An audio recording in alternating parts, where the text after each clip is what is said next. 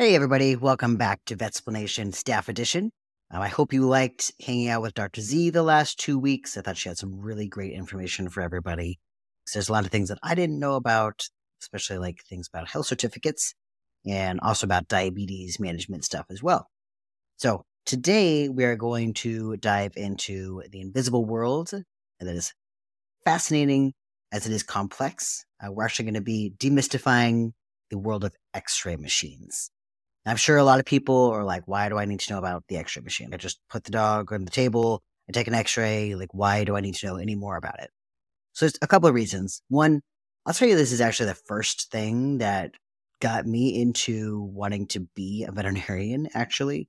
So when I started taking x-rays, I actually had to learn how to make my own um, sheet. Like you have to put how much of every single piece, and we'll talk about all these things, every single uh, little button I had to like fine tune to every patient. And so I started making a chart on my own on what the best buttons, where they were, best measurements for things were based on the way that we got x rays.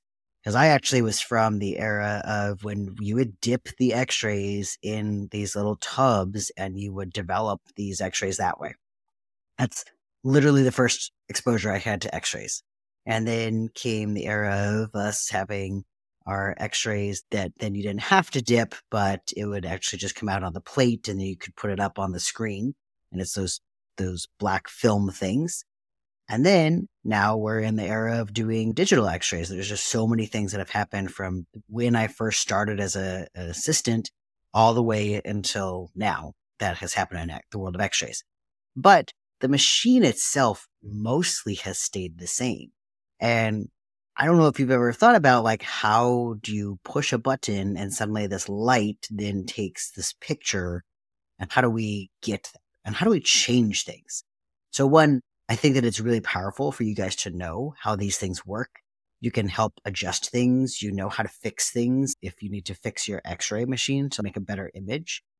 But also like let's say you are up for a promotion or you want to earn more money or you want to go get a new job or something.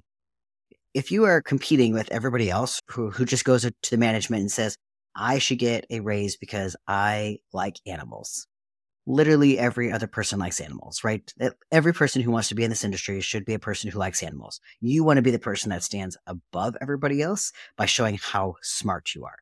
And listening to these podcasts really helps with that because you have a better understanding of these diseases, of things that are causing them, how to talk to people about it, and learning how to fix the x-ray machine in the sense of like how to fix your images is another really powerful thing because if you take really great images, you're going to have less doctors asking you to retake your images and you're going to get better x-rays or better radiographs. So that way you have people who are really impressed with you, right? So I do think it's really important to learn about the x-ray machine.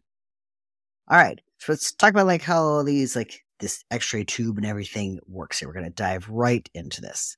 First of all, we're going to talk about what x-rays are. Does anybody know why they're called x-rays? It's a weird name, right? What, what is an x-ray?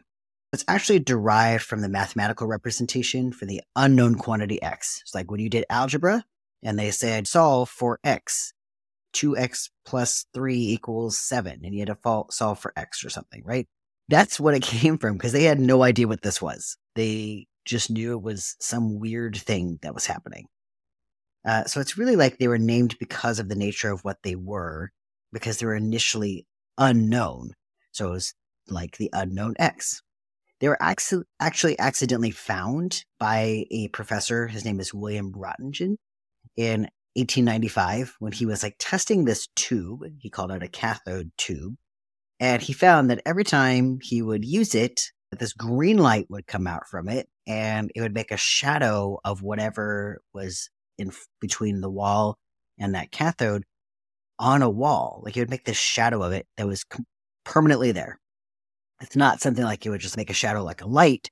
If you took everything away, that shadow was still on the wall. Wasn't really sure what was happening. He would try to cover it with black paper and it would still come out. He would try to cover it with other objects, and lots of times it would still come out of this cathode. So he had no idea what this was. He just knew that he could use this to take images of things. And originally it started out with like images of just objects. And then eventually he started using it of images of people. So he would put his hand in front of it and be able to see all the bones in his hand he would put his p- other parts of his body in it and just realize that you could like see all of these things in the body that you wouldn't normally be able to see. Super cool when you run across this random thing that we use so often now, right? So now, fast forward to today, we know that what X rays are actually a type of electromagnetic radiation, similar to light, but with much higher energy. Let's break down real quick what electromagnetic radiation is. Electro means electricity. Magnetic means that you have a magnetic pole. Just like the positive and negative sides of a magnet, if you put two magnets together, the positive and positive together will will try to go away from each other, but a positive and a negative together will try to attach to each other. Radiation is a form of energy. So if we put all of that together, that means X-rays are an energy that flows a certain way due to electricity and magnets, essentially. All right, so let's just summarize that little piece right there. So, X rays, they're actually electromagnetic radiation. They have an energy level that's much higher than light. And originally, their nature was just unknown. That's why we call them X rays, because they have this unknown ray of light. Now, let's talk about like how X ray machines actually function it's really interesting to think about like how these ordinary machines transform into a superhero entity capable of x-ray vision seeing through objects right? So the answer actually lies in the x-ray tube which is a component of the x-ray machine where the x-rays are actually produced. So that x-ray tube is that big tube that's above the patient. If you look at it look above the patient you see a light coming out from it and there's this giant tube that's above it. That's the x-ray tube i'm talking about so an X-ray tube, it contains two things. They're called electrodes. Electrodes, and, and I'm going to break this down to simpler terms in just a bit here, but electrodes are basically like an electrical conductor where electricity can enter or leave. So basically, like in our big tube, um, it's where the electricity is going to leave from. The, there are two electrodes. One is called a cathode, and the other one is called an anode. So before I lose people, I'm going to give like a simpler version or explanation of kind of what cathodes and anodes and stuff are. All right. So if you think about a baseball game, you have your pitcher and a person who's up to bat, the batter, right? So the pitcher, I'm going to name him cathode. So cathode throws the ball as hard as he can so that he can throw it to the batter, right? The batter, I'm going to call anode. So cathode, pitcher, anode, batter. The anode is going to hit, or the batter is going to hit the ball as hard as it can out of the field or out of the park or down the field. But their goal is to hit that ball as hard as they possibly can, right? This is a this is very simply actually like what the process of what's happening inside that X-ray tube. So the cathode, aka the pitcher, heats up. So he's like ready to go, ready to throw that ball. So cathode is getting ready. He emits an electron, meaning he throws the baseball, and this really, and he throws it at a really high voltage. So, meaning that baseball is going really fast towards that batter, right? That draws the electrons or that ball, baseball, towards the anode or the batter.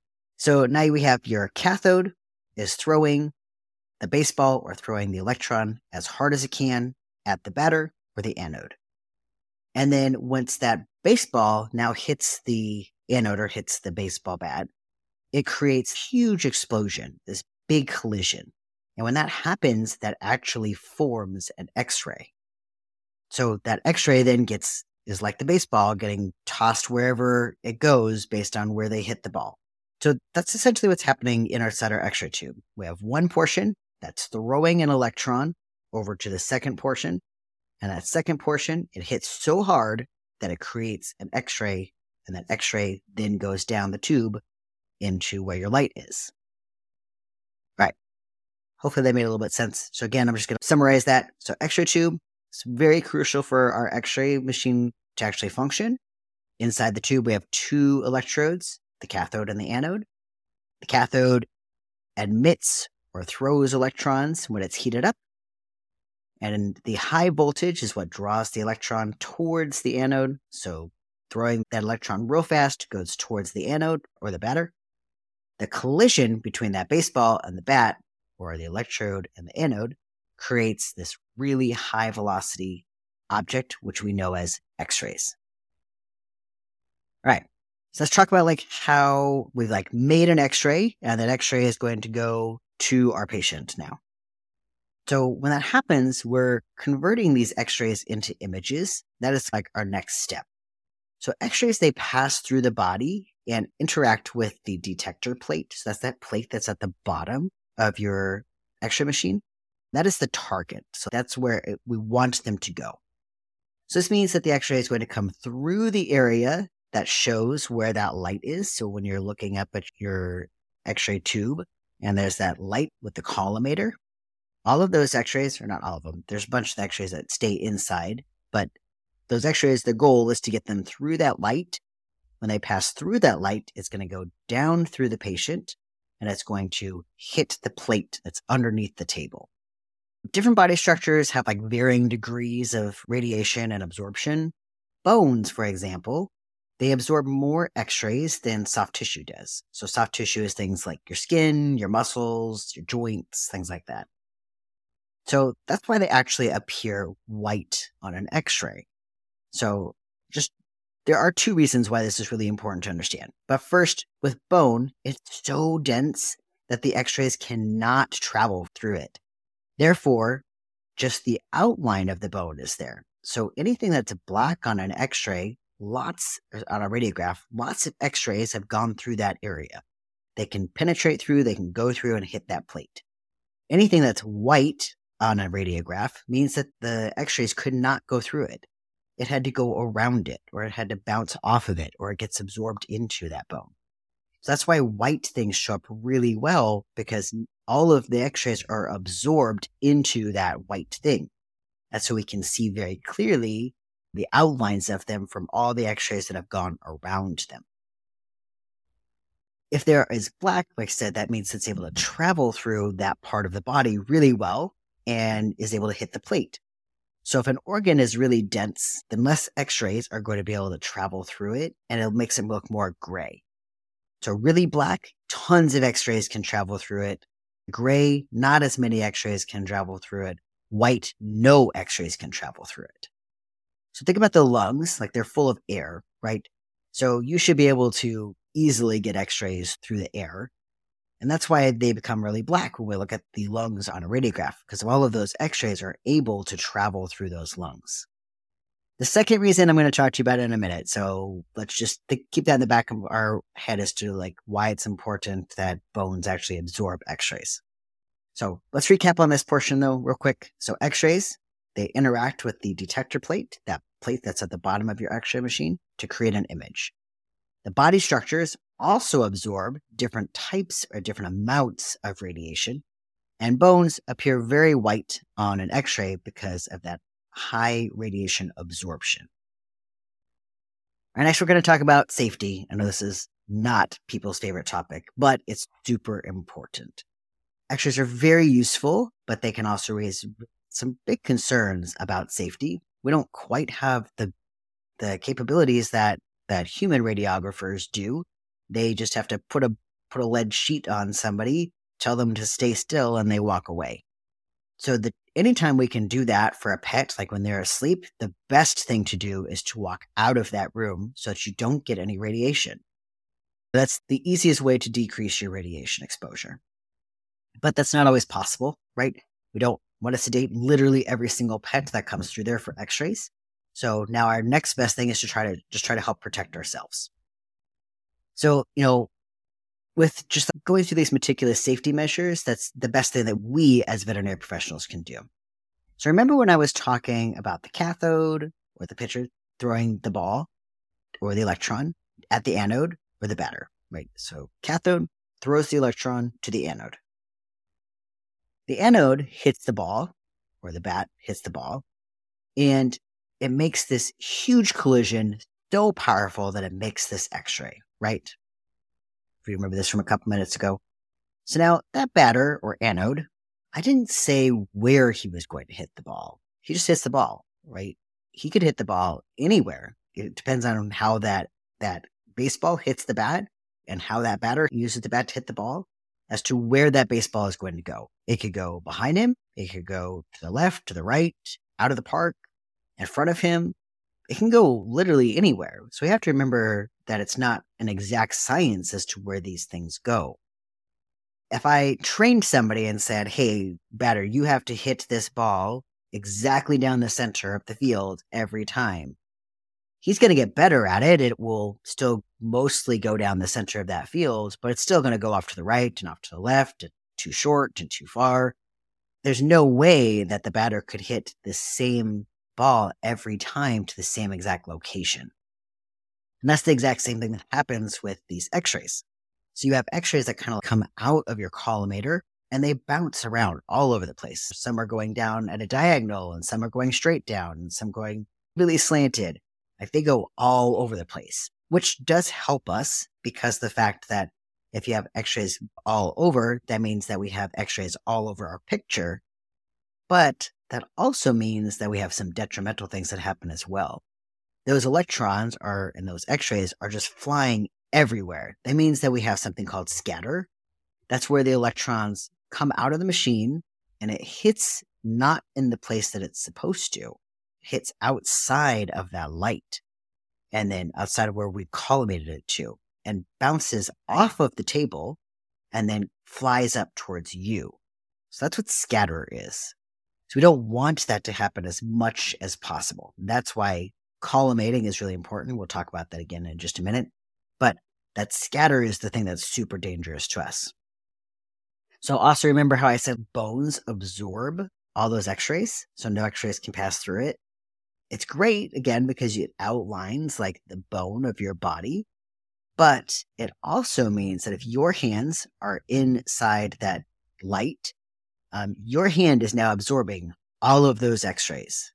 And when your body is near the x ray machine and the x rays are taken, your bones are absorbing scatter. So it's like bouncing off that table, hitting you, and your body is absorbing. That's why we use things like the thyroid protectors and the x ray gown to try to help decrease exposure to all of those things. Because essentially, this means that you're getting radiation, which messes up your DNA and that's what causes cancer. That's what cancer loves. It loves messed up DNA. So if you have messed up DNA, cancer cells are going to proliferate or become more, and now you get cancer. So we don't want that to happen. It also messes up just like your bony growth. You can get arthritis and stuff in your hands. There's lots of stuff that can happen with that. So it's super important to wear gloves, even if your hand is not in the light, because that scatter. You know, if my hand is outside the light, but and I'm holding onto the dog, that X-ray beam hits the table, then it's eventually and it's to hit the next closest thing to it. The next closest thing to that animal is your hands most of the time, right? So your hands are to absorb all of that. So in order to like stop your hands from getting messed up, it's better just to wear gloves. Leading, you know, wearing that lead gown also helps because it decreases the scatter to your body. Think about people who have a lot of breast mm-hmm. cancer is very prominent. We don't want to increase those numbers, and not wearing a mm-hmm. shield will increase those numbers. You know, thyroid shields are go around your neck, and it mm-hmm. decreases the scatter that goes to your thyroid gland as well. We don't want all of that to go there because, unfortunately, thyroid cancer is another very common cancer. And then, lastly, your eyes also absorb a lot of scatter as well, weirdly. But it's they do make things like lead glasses, which are recommended, but they're not mandatory. things that are mandatory are the thyroid shield, the gown, and also gloves. The, th- the lead, lead glasses, as far as I know, I might be mistaken, but from what I remember, glasses were not a mandatory thing. But all of these things are like designed to help keep you safe, though, right? The other thing too is going to be collimizing, so making your window smaller, so the light comes out in a smaller window. That's going to help with decreasing the amount of scatter mm-hmm. because then it can hit just what we have in that window and there's not going to be as much flying around. So it's usually a really good thing to do to try to help decrease that scatter too. So that's more like me saying with the baseball player, I'm mm-hmm. asking the baseball player to hit it down the field as much as possible, is this very specific spot down the field. And a good majority of the time, he'll be able to do that once we've trained, but there's still going to be balls flying around, right? So if I can direct all of those x-rays to one specific area, that would be the best thing. So let's go over a recap about this again. So x-ray machines, they're designed with safety measures in mind, but there's only so many safety measures that x-ray machine can take. We have to take those safety measures too. Lead shields and aprons are there to help protect us from a radiation exposure, and columnizing will help decrease scatter, which will eventually hit you. Let's talk about some troubleshooting things. These are the things that you can try to help make you have a better radiograph. So remember, an X-ray is that that ray that's coming from the X-ray tube and it's hitting that plate.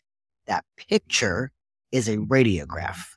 So X-rays are the actual ray that's coming out. The picture itself is a. So you have to remember that radiographs and X-rays, remember I said, are different. So X-rays are the wave of electricity that's coming out of the machine. And the radiograph is the picture of the waves that's the electrons are coming from. So that's the more scientific terms for those. So let's say you've taken your radiograph and you're not happy with that picture. Let's say maybe you're doing radiograph of the back leg and you got the bone just fine because bone's pretty good, easy to get with those x-rays. But suddenly, like it's all black where the dog's muscles should be. Um, unfortunately, those muscles and skin are pretty important for us to look at as well. We actually need to see those things to look for things like perforations into the body wall or perforations into the, the skin, or we're looking for uh, calcification inside the, the ligaments. So they are really important for us to see. So let's talk about those buttons now and how you can adjust those things. Now that we have digital radiography, usually just set it up. You say it's a dog, it's this many pounds, and I'm doing a chest. And most people don't touch anything else. And that's fine. That's a good jumping point, but you should be able to know how to fix the radiographs if they're not correct. So we're going to start with what's called the KVP. So KV refers to kilovolts and P refers to peak. So it's the peak kilovolts. Now, what does that mean, right?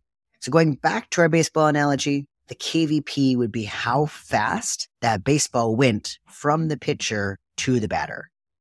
So in our tube, if the cathode threw the electron to the anode and the anode made the, the X-ray, right? It's how fast that electron went from the cathode to the anode. So if the baseball player or the cathode threw a super wimpy pitch, they just like, then the ball will likely not get knocked out of the park. It's going to go not that very far, right? The force of the pitch helps that batter hit the ball harder, which will knock it out of the park. So now back to our X-ray tube. If the KVP, so the KVP is how fast that electron leaves the cathode or the pitcher and hits the anode or the batter, making it a more powerful x ray that's being emitted. If you have a more powerful x ray, it is, it's more powerful, meaning it's going to penetrate better into your radiograph. So you're going to have a stronger x ray going there, essentially. Okay, so we're going to talk about like the MAS now, and then we'll talk about like how to change these things and which one is the better one to change. So the MAS refers to the number of x-rays that are being produced per second. MA technically means the measurement of a current, and then S is per second. Back to our baseball analogy. Let's say the pitcher not just doesn't just throw one ball. That pitcher throws 10 baseballs at the batter at the same time. The batter will likely hit like maybe three or four of them because they're all coming at him at one time in a in a big circle, right? There's no way that batter could hit all 10 of them. So if the cathode or a pitcher threw more electrons to the anode or the batter, it would create more x-rays being emitted at that very moment. Now, if that batter hits three or four baseballs instead of one baseball, the chances that the chances are that they won't go where they wanted them to go. We didn't go straight down like we wanted them to. They probably went all over the place, but we have more of them right? And they also probably won't go as far, they won't be as powerful as if he was just going to hit one baseball. all of the power that went to one baseball is now being dispersed against three to four baseballs. I kind of think of this too as a way of if you've ever had to deal with like multiple kids or multiple dogs or cats or something at one time, it is it takes much less energy to wrangle one kid or dog or cat than it is to wrangle four kids or dogs or cats, right? Just because we have more x-rays doesn't mean that they are the best ones for the job. More x-rays are great for doing other things and we'll talk about that in a little bit. But if I if I need a better x-ray, it doesn't always mean more is going to be better. You need some x-rays, right? We need some x-rays to penetrate through there. Multiple electrons and x-rays are needed to create the image. But if you just keep putting more and more wimpy electrons out there or wimpy x-rays out there, you're not going to get a better picture because of that. Because of that, actually KVP is the more powerful setting at first if you have a radiograph, like I mentioned before, that the dog, you do the back leg and it just shows black where all of those muscles should be, then you're throwing that baseball too hard and it is just pummeling that muscle. So if there's black where there shouldn't be black, then the x rays are too strong. So you need to decrease that KVP in order to, to be able to get all of those soft tissue structures in there. If you take a radiograph and it isn't very sharp, like it's very light and you can't really see things very well, then that means you need a stronger x ray. So you need to increase that KVP if that's the case. And that doesn't mean that it's just like the MAS should never be adjusted. So some good examples of this are like if if you're if you need to adjust for bone, let's say like you're doing the spine and you need to get a really really good x-ray of the spine to be able to see if there's any fractures in that spine spines are really hard and we need to get a lot of detail. If I'm throwing an x ray harder at the spine, the bone of the spine, it's not going to go through that bone. No matter I could throw super hard and eventually it's just going to go through and but that's not going to tell me if I have a fracture, right? That's just going to essentially make it look like a fracture that's not there. So for bones, it's actually better to increase the MAS. So we're increasing the amount of x-rays that are going to go an outline around that bone. So they're not penetrating harder. We're just increasing the number that's going to go around the bone to give us a better picture of that bone. So bones are usually really good for increasing the MAS.